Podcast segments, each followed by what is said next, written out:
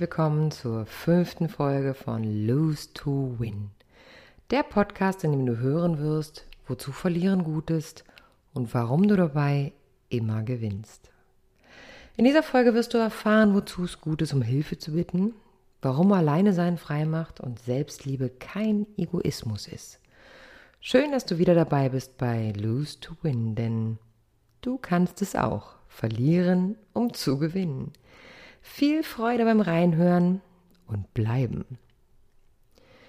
Der Umzug war im vollen Gange. Möbel mussten gekauft werden, Wände gestrichen und Lampen installiert. Wie sollte ich das nur alles alleine schaffen?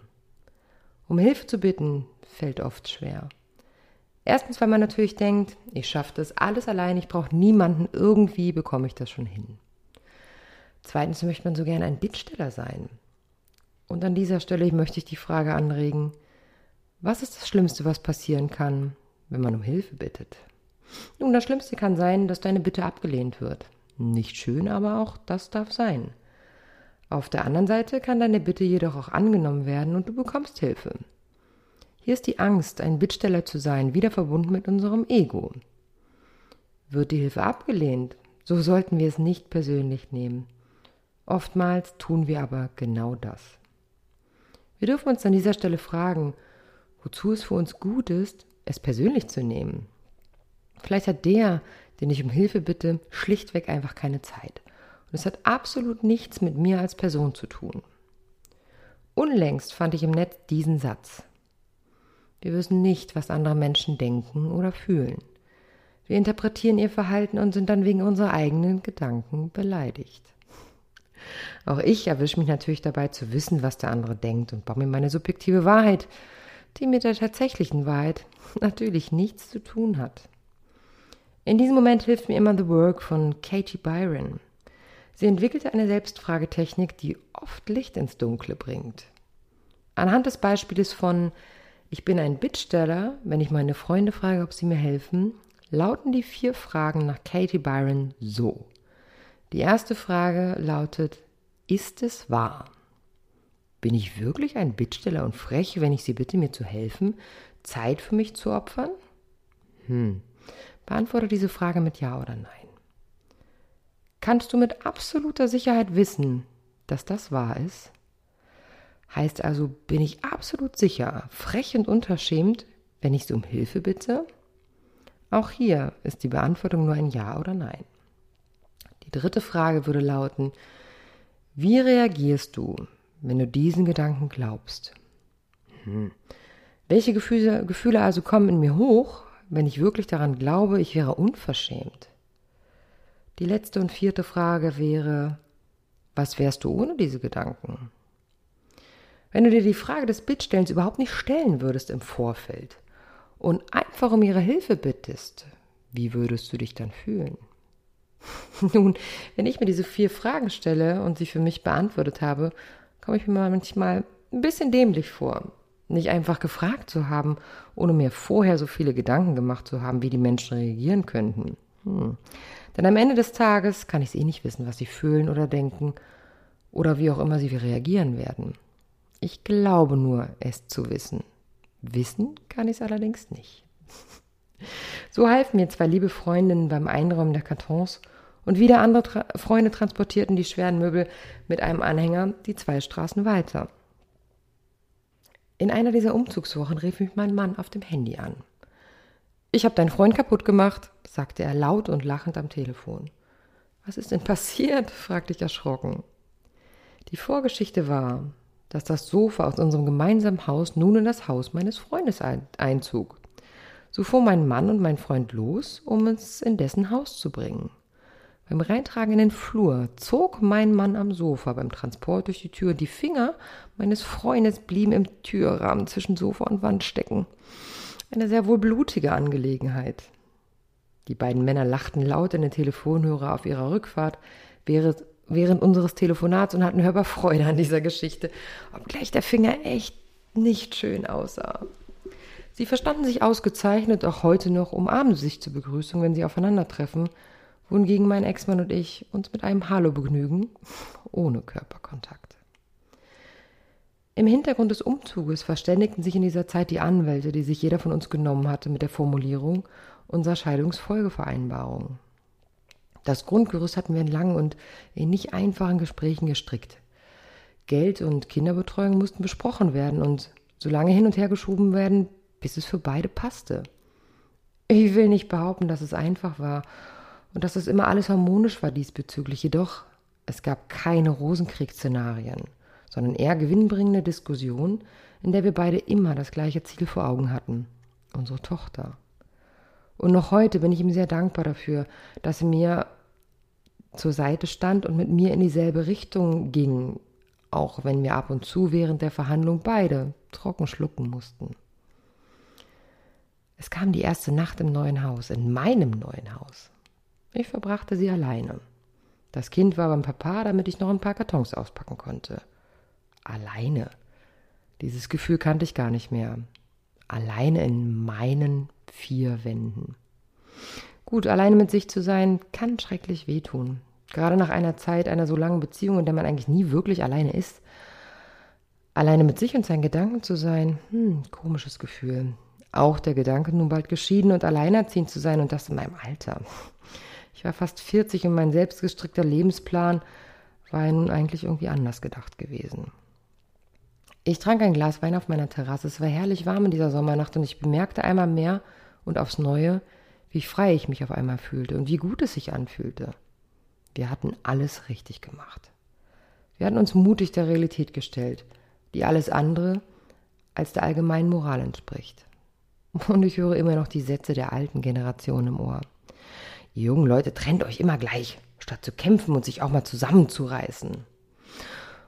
Nun, man beachte das Wort sich zusammenreißen. Das impliziert, vorher in tausend Teile zerborsten zu sein, und jene sollte man jetzt doch bitte zusammenreißen, der lieben Moral wegen. Ich für meinen Teil hatte mich lange genug zusammengehalten. Wir hatten eine Einigung gefunden, die jeder, wenn auch mit Zähneknirschen, hinnahm. Was ist ein Zugeständnis? Ein Entgegenkommen, in dem bestimmte Wünsche und Bedürfnisse der anderen Seite berücksichtigt werden. Hört sich Zugeständnis nicht viel schöner an als Rosenkrieg? Ja, aber er, ja, aber sie hat.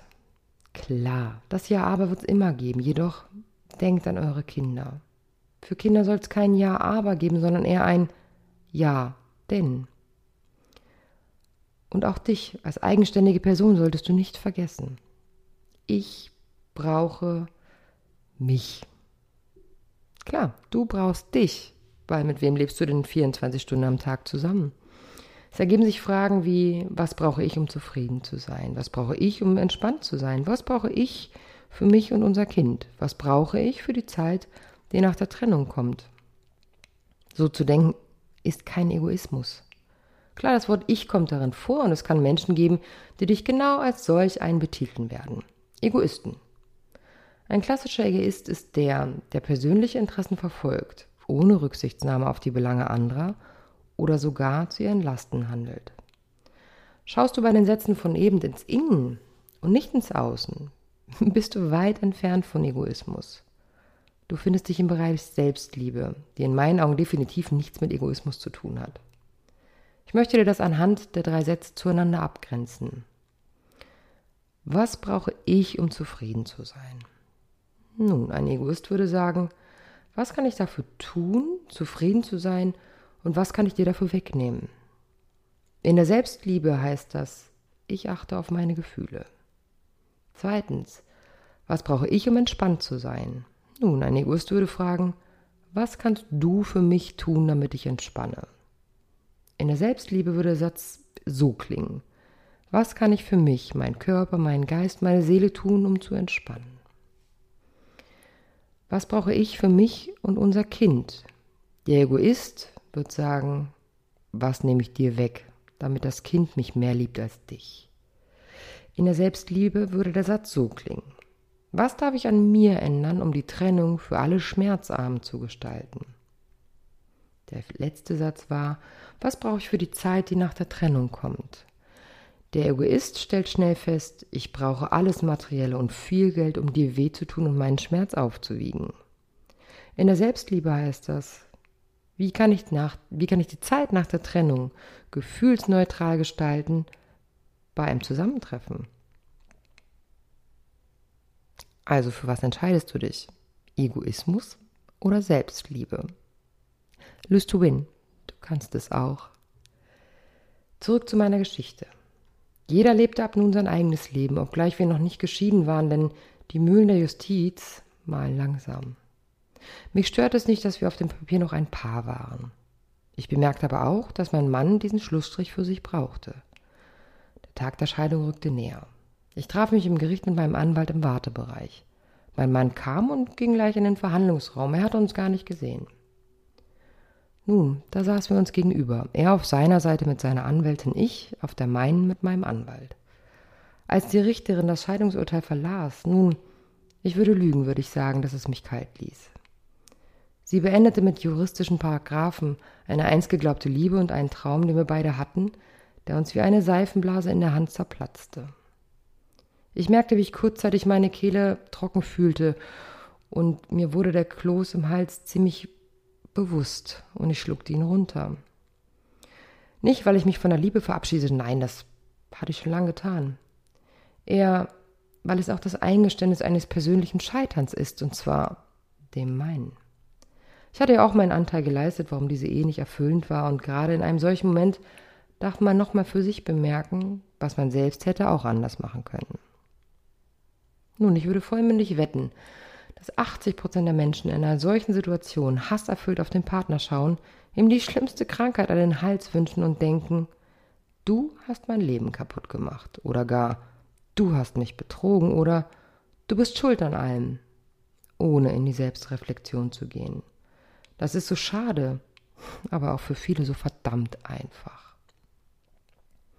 Nach zehn Minuten war alles gelesen von der Richterin, Richterin, was wir im Vorfeld schon notariell geklärt hatten, und somit war die Scheidung rechtskräftig.